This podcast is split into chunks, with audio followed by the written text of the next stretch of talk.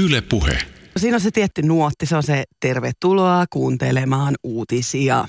Ö, tässä kerromme teille seuraavasti, miten nyt menee. Sitä yritetään ehkä välttää tässä. Oikeasti se perinteinen uutisnuotti, perinteinen uutisnuotti menee tällä tavalla ja uutiset kerrotaan aina tässä järjestyksessä.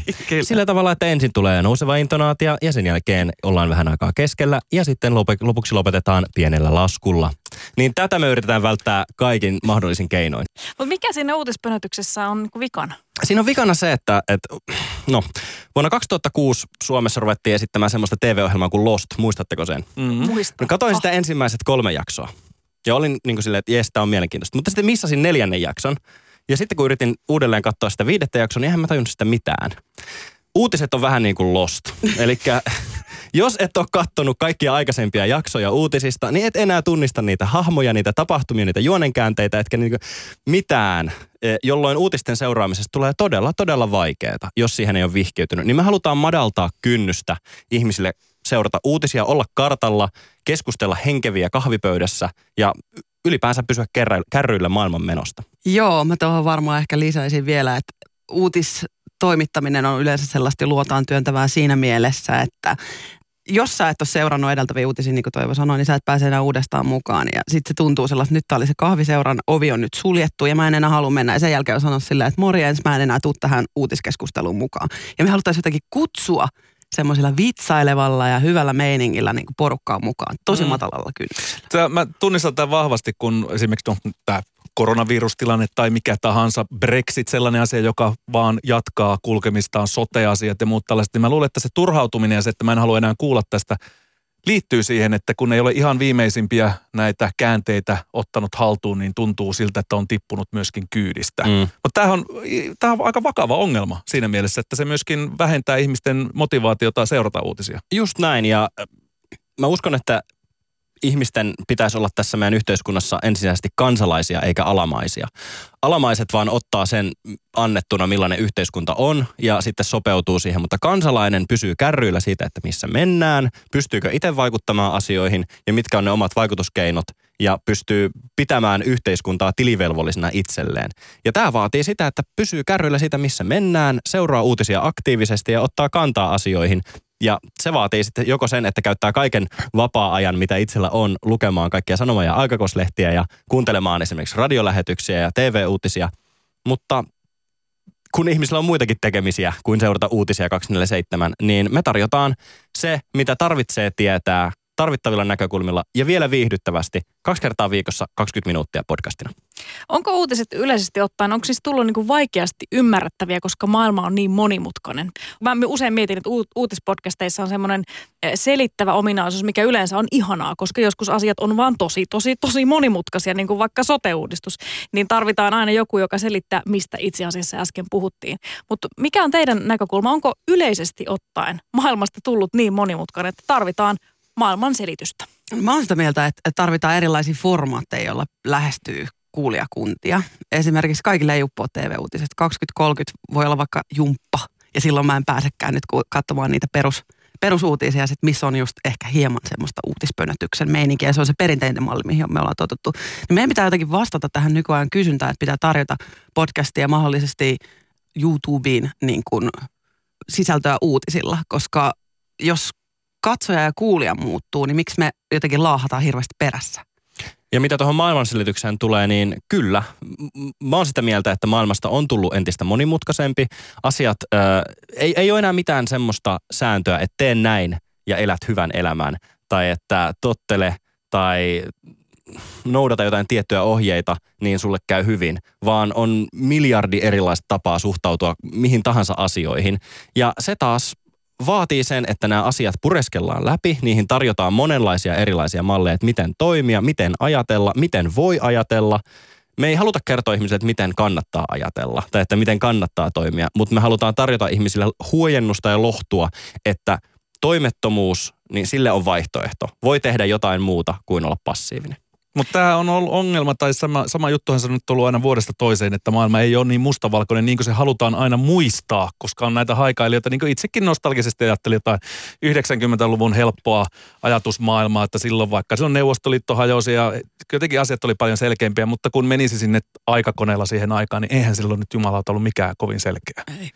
Että kyllä niitä selittämisiä on tarvittu siihenkin, mutta mikä on teille selittänyt parhaiten uutismaailmaa? Onko teille jotain esikuvia?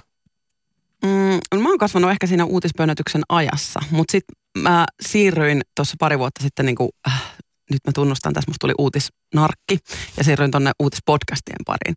Ja se jotenkin, että mä sain kuluttaa sen sisällön siinä vaiheessa, kun mulle itselle sopi. Se auttoi mulle jotenkin tosi ratkaisevasti sen maailman ymmärtämistä. Ja se plus, plus että nyt kun internet tuo koko aika maailmaa lähemmäs, niin mä pystynkin seuraamaan kaikkialta muualta kuin vaan kääntämällä radiouutiset auki sori nyt vaan, mutta niinku, että Et ole kuunnellut meidän, meidän uutiskeskusteluita aina puolelta varmaankaan. Ei, mutta mä pystyin sitten niinku jotenkin itse valitsemaan sen, että mistä mä otan sen uutissisällön. Ja tietenkin siinä pitää käyttää semmoista niinku vahvaa kuratointia itse ja vähän katsoa, että mikä on järkevintä. Mutta tämä oli ehkä niinku mulle semmoinen merkittävin, että mä pystyn itse nyt valitsemaan, mihin aikaan päivästä mä käytän, kulutan uutisia ja mistä tuutista.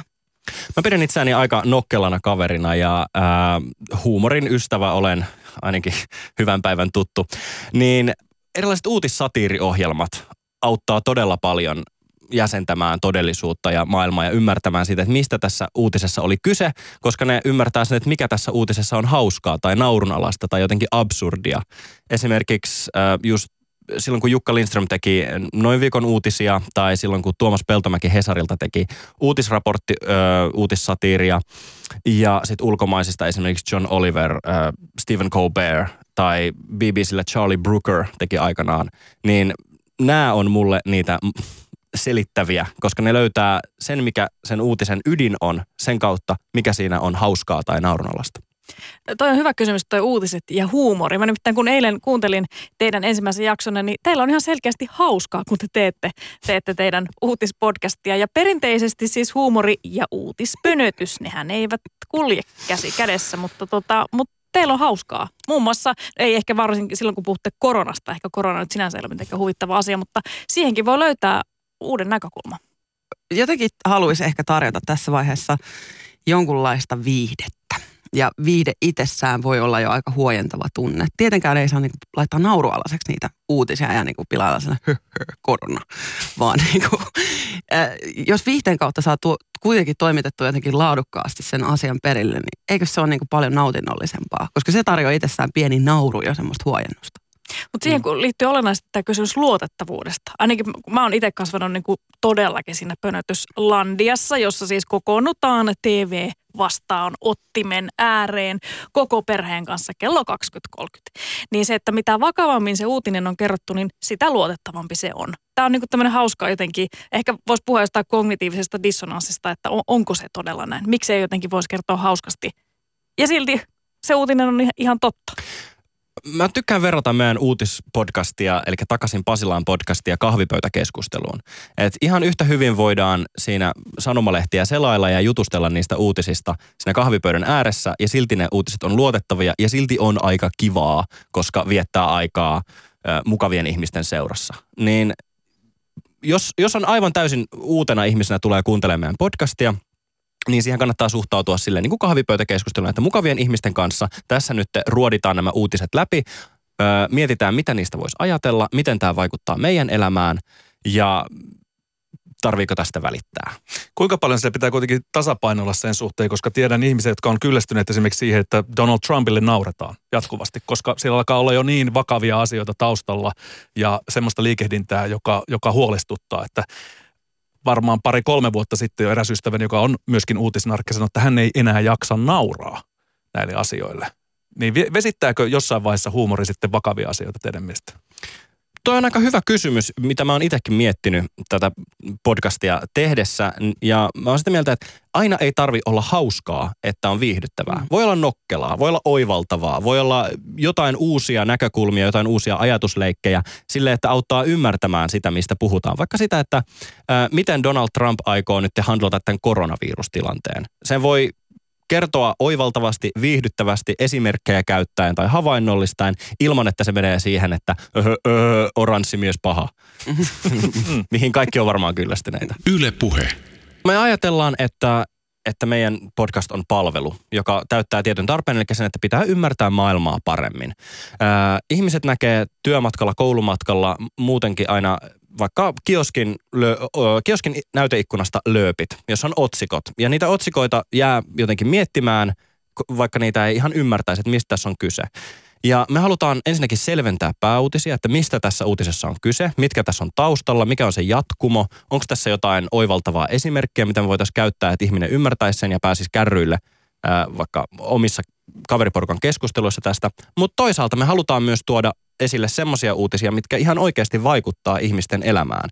Että jos vaikka eduskunta hyväksyy jonkun lain, niin me kerrotaan, että milloin se tulee voimaan, miten se vaikuttaa sun elämään, nostaako se jotain hintoja, nostaako se sun liksaa, tai vaikka työmarkkinaneuvottelut, kaikkea tällaista, mitä ihmisillä, mistä ihmisillä ei välttämättä ole niin selkeää kuvaa, että miten tämä menee, mutta ne on elänyt jo niin vanhoiksi, että ne ei oikein uskalla kysyä vanhemmiltakaan. Puheen aamu. Arkisin seitsemästä kymmeneen. Yle Puhe.